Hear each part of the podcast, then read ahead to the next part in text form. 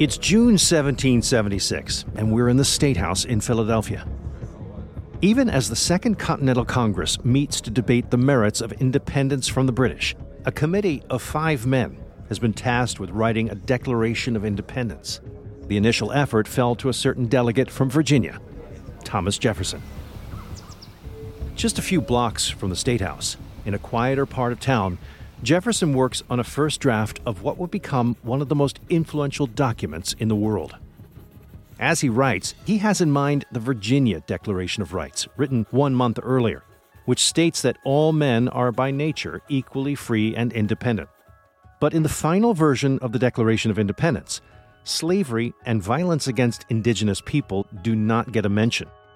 In fact, Native Americans are dehumanized, and anti slavery sentiments that Jefferson had included are removed by Congress to appease the Southern states. While the Declaration sets out the principle that everyone, or rather all men, have the right to life, liberty, and the pursuit of happiness, the Founding Fathers were creating a country where that was by no means the case.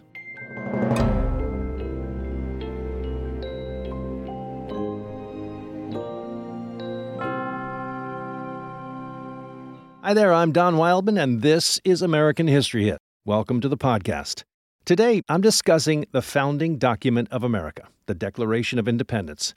Approved by the Second Continental Congress in early July 1776, the United States were no longer colonies of Britain, and every year since, the 4th of July has been celebrated as America's Independence Day. With me to discuss the Declaration, its meaning, its history, and endurance as America approaches its 250th anniversary is a nationally recognized theologian, pastor, professor, and author of a book called Radical Declaration, Reverend Byron Williams. Welcome. It is indeed my honor and pleasure to be here. Thank you for having me, sir. The Declaration is so full of ideas, precepts, and inherent nuance. Why do you call it radical? Simply because it was unprecedented in human history that to form a country based on an idea based on an idea of liberty and equality. We're going to take these two concepts, which historically have been treated as antithesis, but actually, in my view, are fraternal twins. And we're going to form a country around these concepts. I mean, that in and of itself is radical. It was radical because the people can govern themselves. That was a radical concept. That, that was unprecedented. And the way I hold the Declaration of Independence that there was something called the Enlightenment Museum. And you went through and you studied Rousseau, and you studied Hobbes, and you studied Kant and Voltaire and Montesquieu. The final exhibit, in my view, would be the Declaration of Independence under glass because it crystallized this Enlightenment thinking into the creation of a nation. And to show its importance, I'll just point out two things. If you're in Paris and you're walking down the Champs Elysees, there is a plaque where Thomas Jefferson lived while he was a minister of France. And at the bottom of that plaque, it says he was the author of the Declaration of Independence. And then, if you look at Ho Chi Minh's first speech in 1945 to United Vietnam right after the Second World War, he begins that speech by saying, We hold these truths to be self evident that all men are created equal, endowed with they're created with certain inalienable rights, and among these are life, liberty, and the pursuit of happiness. So it's a document that really transcends global thinking. And, and I think for all of those reasons, that makes it radical. For someone who didn't understand what the Declaration of Independence is or means, what exactly was this document? Why was it necessary? When did it come along? Well, it was necessary. There's an evolution here. When you figure that what the Boston Tea Party was 1774, when a number of people in America were feeling like they were British subjects, but not given the rights of British subjects, when you factor in that the first shots were fired in Lexington, Battle of Lexington, 1775. I mean, none of this is really causing people to say, you know, let's separate. At that moment, we are British subjects and want to be treated with all the rights and dignity of British subjects. Around January 1776, Thomas Paine writes Common Sense. He starts talking about these natural rights. And then that forms the Second Continental Congress and to meet in Philadelphia. And then in June of 1776, Richard Lee of Virginia introduced legislation at the Philadelphia Convention. And I'm going to quote these words that these united colonies are and of right ought to be free and independent states. And so I, I, think that's when all of these things start to crystallize. And moreover, in 1775, King George sends additional troops to put down the rebellion.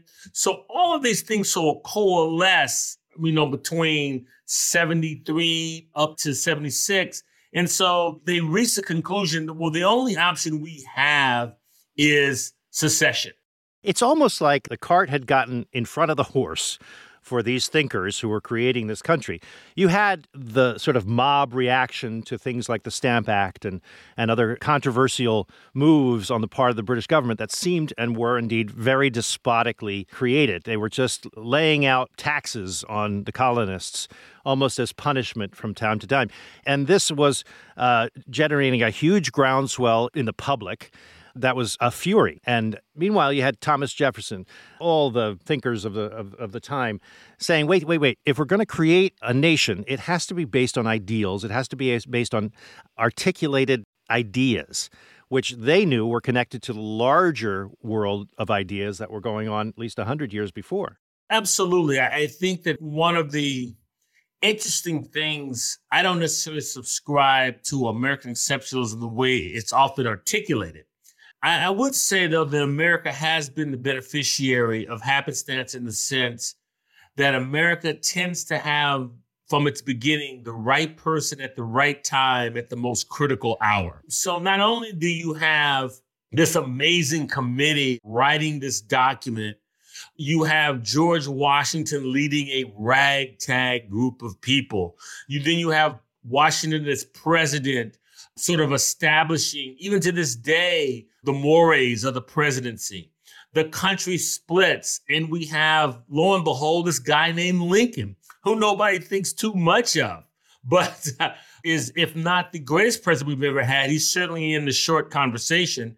And then we go into depression and the Second World War. And lo and behold, we have Franklin Roosevelt. So America has benefited from, I, call the happenstance of leadership that we've had the right person at the right time. And it begins with those five individuals in that room in Philadelphia, you know, before poring over what Jefferson wrote. I agree with those self evident truths that seem to be the case with this country. It's a, a, wacky thing that happened.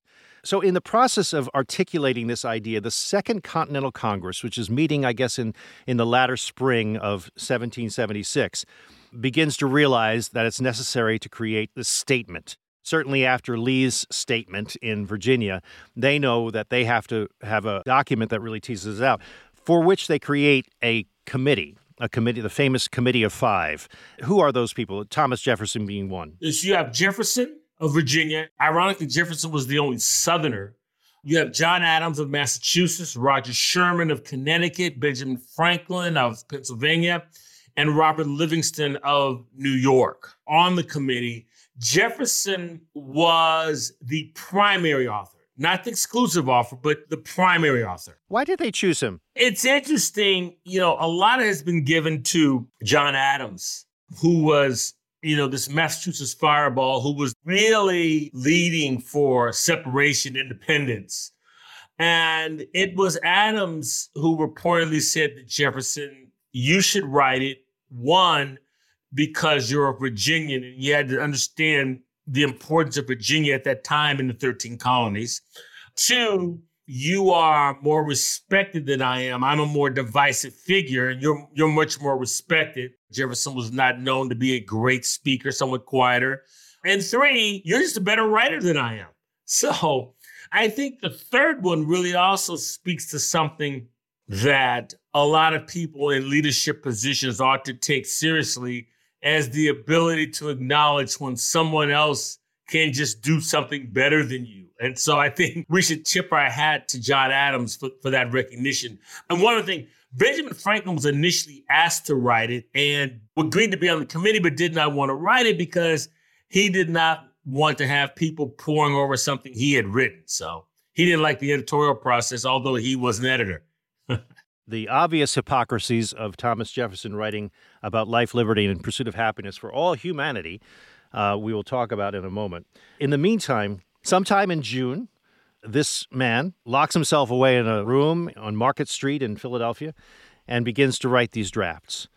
He's pulling on what resources to create this document? Oh, he's pulling on enlightenment.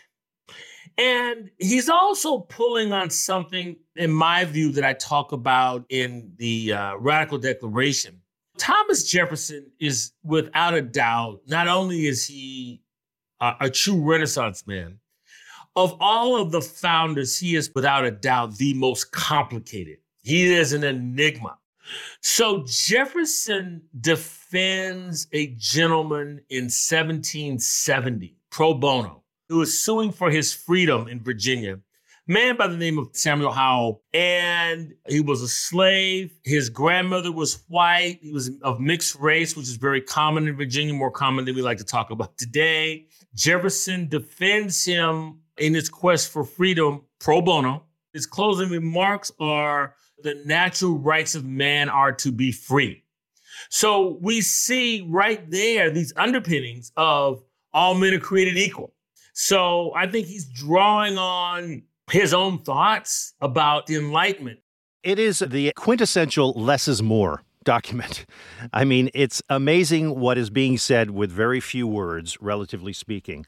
Let's separate this thing into the sections it's it is. You really have is it fair to say five sections? Go through those sections, introduction and then the call to action. The introduction, I think, is the most enduring part of the document, where you have, you know, the cause that impels the separation and sort of laying out the mission statement of America that we're going to build a country, we're going to create a country based on liberty and equality. It is that piece, that introduction, that is not only the mission statement for America, but any movement in America, and I guess in, in other places around the world.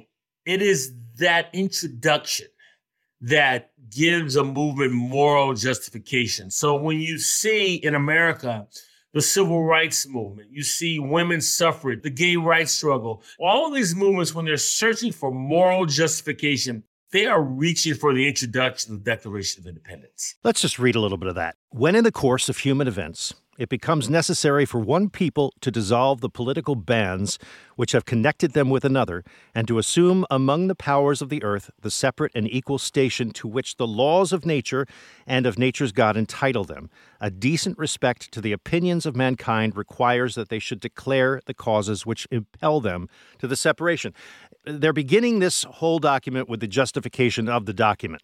Essentially, we owe this to the world to explain ourselves. Absolutely. And, you know, one of the fascinating things about what not only what you just read, but further into that introduction. And I think this is something really that that's unique about the American narrative. It sort of goes back to your initial piece where you asked me why is the document so radical. At the time of the Declaration, you had really about a third of the population really wanting to secede from Great Britain. You had another third that was still loyal to the British crown, and then another third, we'll just take whoever wins. We'll just go with that side.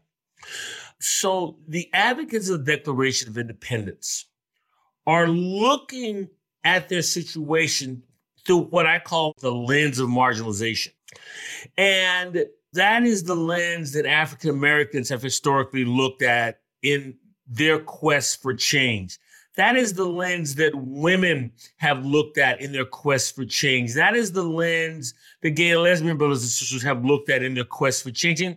And I would say that you could actually draw a line from 1776 to the present that connects the founders of this country with, say, Black Lives Matter. Now, that doesn't mean that you have to be an advocate or support for the cause of Black Lives Matter, but the motivations are there. We have a problem.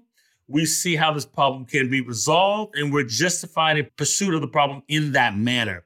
That is the formula for change in America. And again, another reason why that document is so radical. It is a justification of rebellion and indeed the moral responsibility of rebellion and, and at least of resistance and pushing back. We move on then to the preamble. Bear with me, there's a vast amount of the Declaration which we can kind of step aside the indictments, the 27 grievances, because what I'm interested in is how this document speaks to the modern age. And indeed, it truly does. The preamble is the most famous words we all live with. We hold these truths to be self evident that all men are created equal, that they are endowed by their Creator with certain unalienable rights, that among these are life, liberty, and the pursuit of happiness, that to secure these rights, governments are instituted among men, deriving their just powers from the consent of the governed.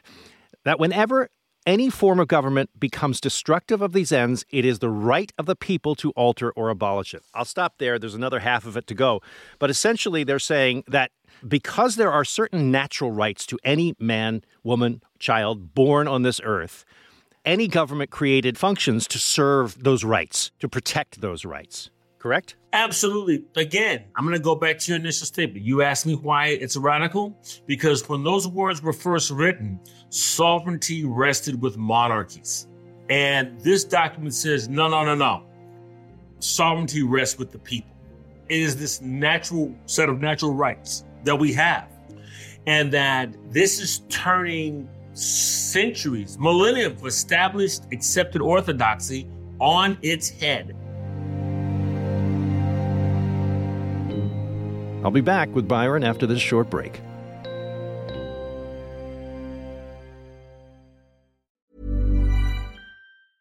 A lot can happen in the next three years. Like a chatbot may be your new best friend. But what won't change? Needing health insurance. United Healthcare Tri Term Medical Plans are available for these changing times Underwritten by Golden Rule Insurance Company, they offer budget-friendly, flexible coverage for people who are in between jobs or missed open enrollment. The plans last nearly three years in some states, with access to a nationwide network of doctors and hospitals. So for whatever tomorrow brings, United Healthcare Tri-Term Medical Plans may be for you. Learn more at uh1.com.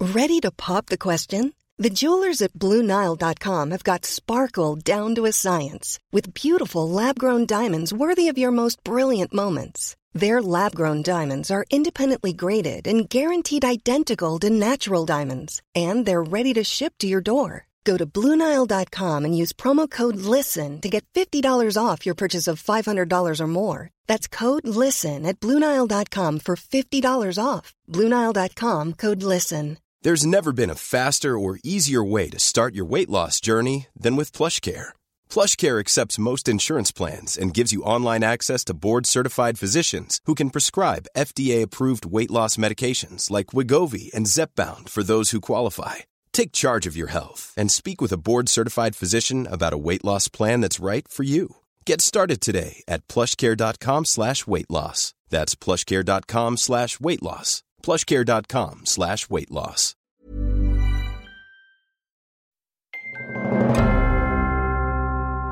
I'm in my 60s. I'm circling back to what this nation means at this point in my life. Indeed, in a few years, it's the 250th anniversary of this country.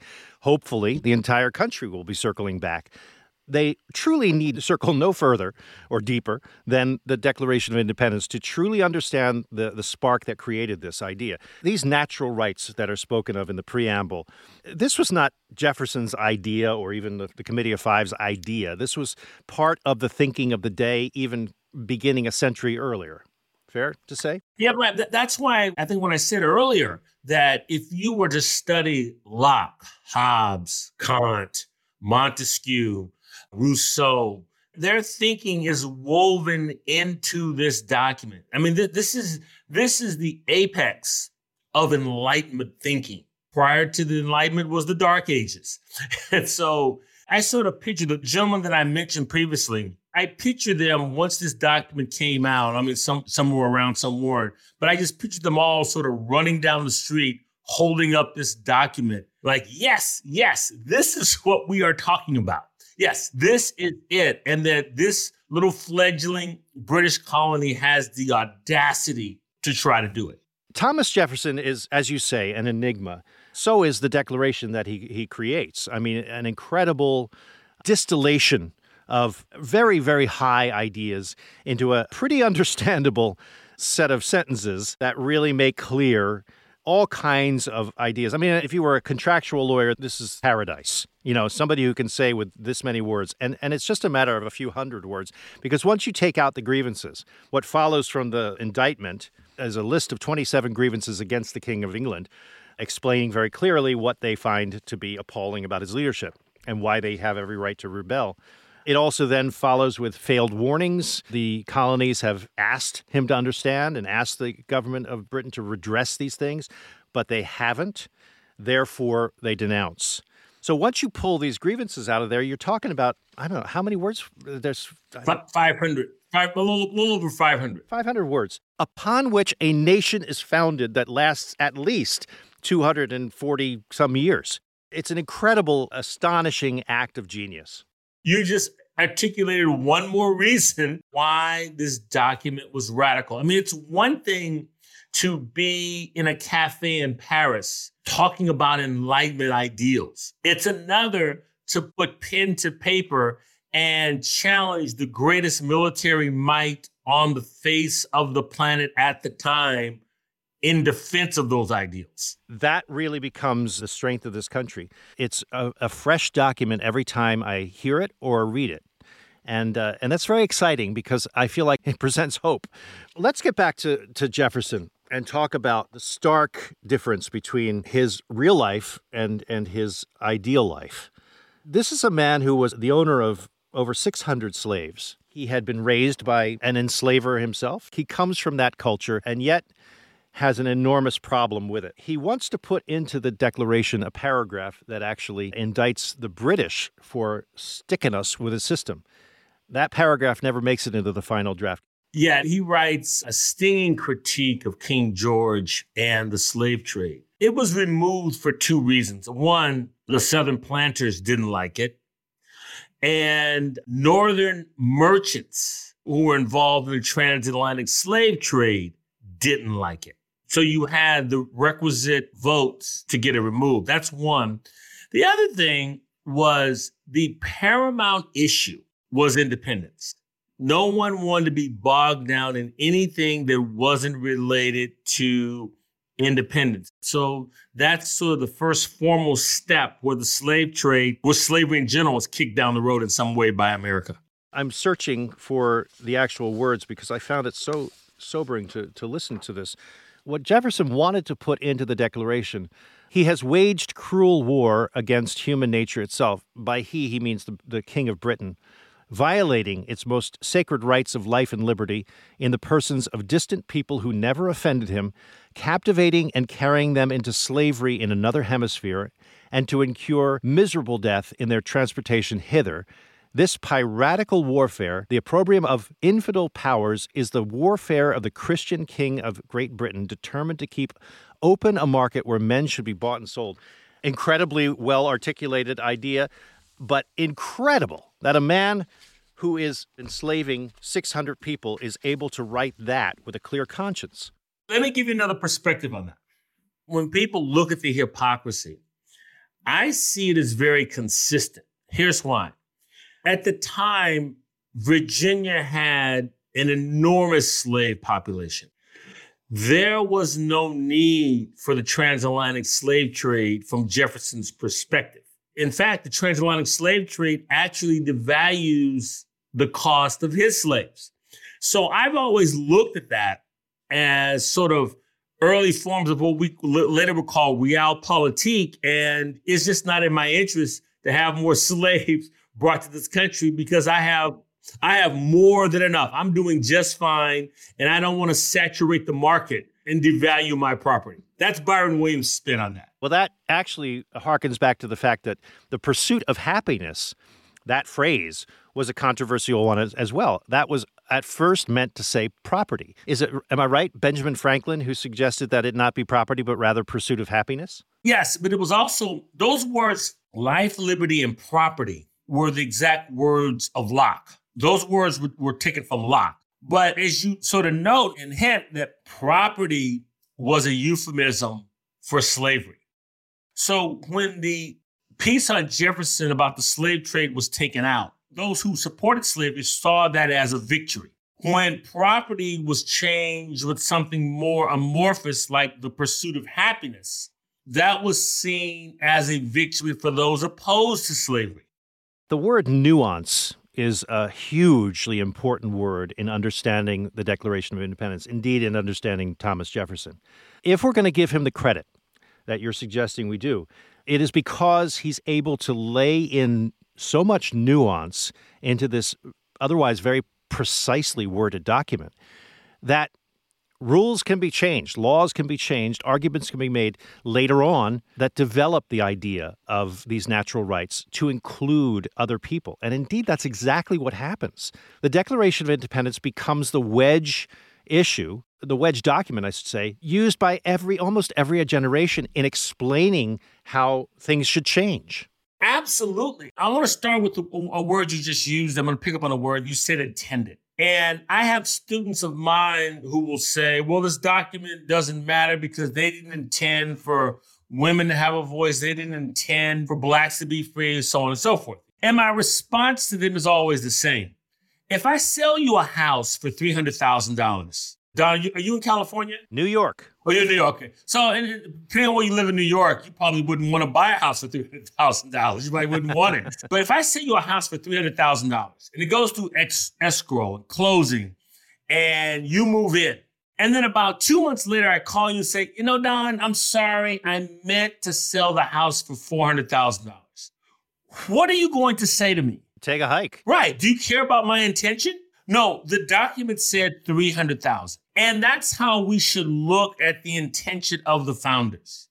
I don't care what their intention was. The document said life, liberty, pursuit of happiness. The document is founded on the precepts of liberty and equality so that abolitionists could use the Declaration of Independence, notably William Lloyd Garrison and Frederick Douglass, that women can use the Declaration of Independence. So it becomes this sort of touchstone for morality and change that America created in 1776. It's almost as if he delivered the document understanding that there were loopholes, there was room for interpretation, and therefore it would be a useful document down the ages. If you read the writings that led up to the Civil War, you could make the argument that the founders created the basis for the Civil War by what they deleted and what they kicked the can down the road.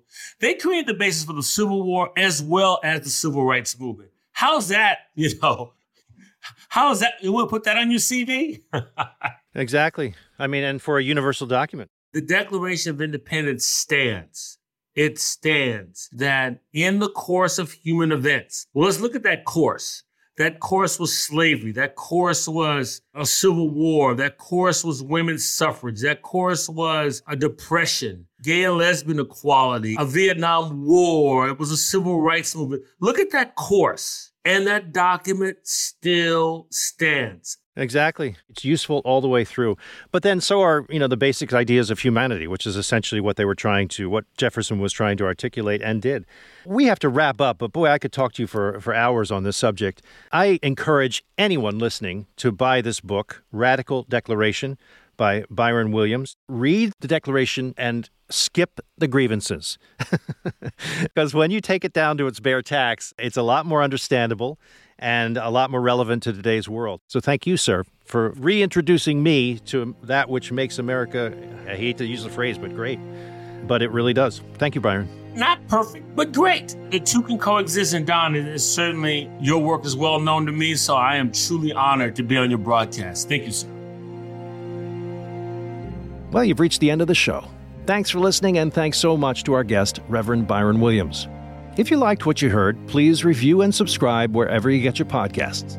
We've got episodes on the Hollywood Blacklist, Pontiac's Rebellion, and the Battle of Midway, all coming up. Do make sure you don't miss those. And get in touch with History Hit on social media if there are any stories you'd love to hear us explore. See you next time.